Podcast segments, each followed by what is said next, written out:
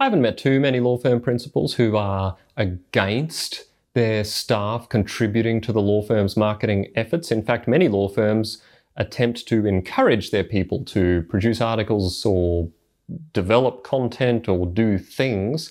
The challenge is that that messaging of encouragement seems to be contradicted on a daily basis by the actual prioritization that the law firms have for their staff members. And that leads to needing to actually make a decision. So, this one's for you, law firm owners, and it's something to think about. So, let's get into it. My name is Chris Hargraves. I am from Known, Liked, and Trusted, where I help law firms and lawyers develop and execute their marketing strategies.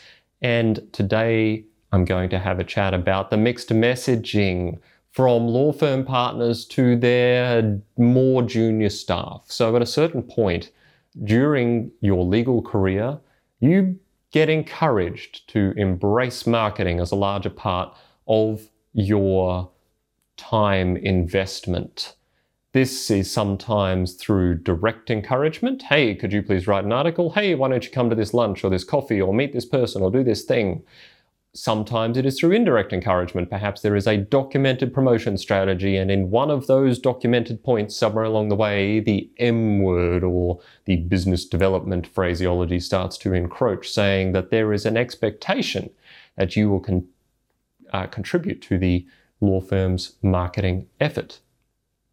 And that's not too surprising. Because, of course, in order to make partner in most law firms, you need to have a certain book of business or at least the ability to bring one. And that, generally speaking, involves either unbelievable luck, someone retiring and just handing you their entire client base and those clients actually wanting to work with you, or you actually doing some marketing. So that's to be expected. The problem, though, is this. While the law firm partners, at least out loud, will encourage people to do this kind of thing. The unspoken, sometimes, or spoken some other times, focus and priority for most non partner staff, even those aspiring to partnership, is that billable work takes priority over non billable work.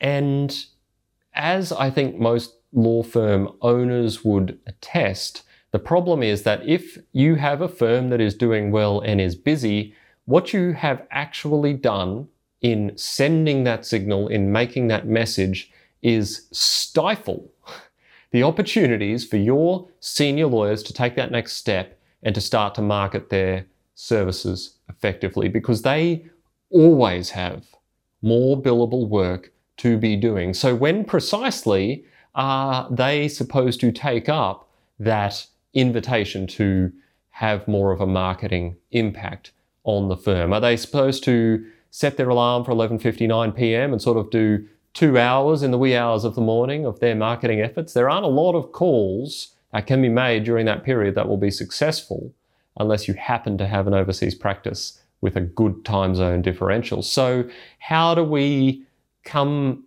around this and try and meet both needs? Because, of course, at this point, these lawyers are your better producers. These are your safe pairs of hands. They are doing good work. They know their areas of law well. You can trust them to deliver a good product that requires either no or minimal input from you. And so they are valuable contributors to the bottom line, and you don't want to lose that necessarily. At the same time, if you are not looking after their desire for advancement or giving them opportunities to actually exercise and build their marketing muscles, you are going to find that ultimately they are going to stagnate because they just can't figure out how they are supposed to do these things. So there is no real, exact, precise, across the board answer to this particular question, but you need to be honest enough to have a conversation with those people to say, look, we value your contribution, but we also value your future. Let us work together to have this conversation so that you can be doing the things now that are going to be useful for you in one, two, three, five years when you start walking into our office saying, Hey, I want a piece of this business. if you don't have that conversation early enough on with the people who are hungry for that kind of advancement, you're going to find those people will become disillusioned very quickly. Because on the one hand, you're saying, hey, we encourage everyone to get into marketing. But on the other hand, you're saying, actually, no, you just always need to be doing work that isn't marketing as long as you are working because there's more of that to be done. And that is the priority. So you need to be honest about the discussion, is really the only piece of advice I can usefully give you. You also need to be honest enough to say to your staff that if your desire for them at their stage of their career is to focus on the billable work and build their skills, then, you know, tell them that. Say, look, we love what you're doing. We value your contribution. This won't hurt your future career prospects because we have other priorities that we think are going to be good for you. And you are the kind of person we need in terms of a technical operator who's delivering work. And we are a firm who has decided that it is not 100% mandatory for our partners to necessarily have that marketing impetus we have a space and a value that we can place upon a partner who is a technical operator, and we think you're a perfect fit for that. Now, you might not have all of those things you can say, but that is something that is available. Law firms are becoming more flexible, especially the smaller firms. Uh, but you know, by and large, it's not necessarily a one-size-fits-all proposition at the moment. You need to consider what your business needs are. But the other thing is this be creative about what marketing these people could do. They don't need to do the same kind of marketing that you did or that you are doing. Uh, the, the world is your oyster in the marketing uh, land at the moment. There are plenty of things those people can do in 5, 10, 15 minutes a day that over time will have a dramatic impact on their position in their niche and within the group of potential clients that they want to be functioning in.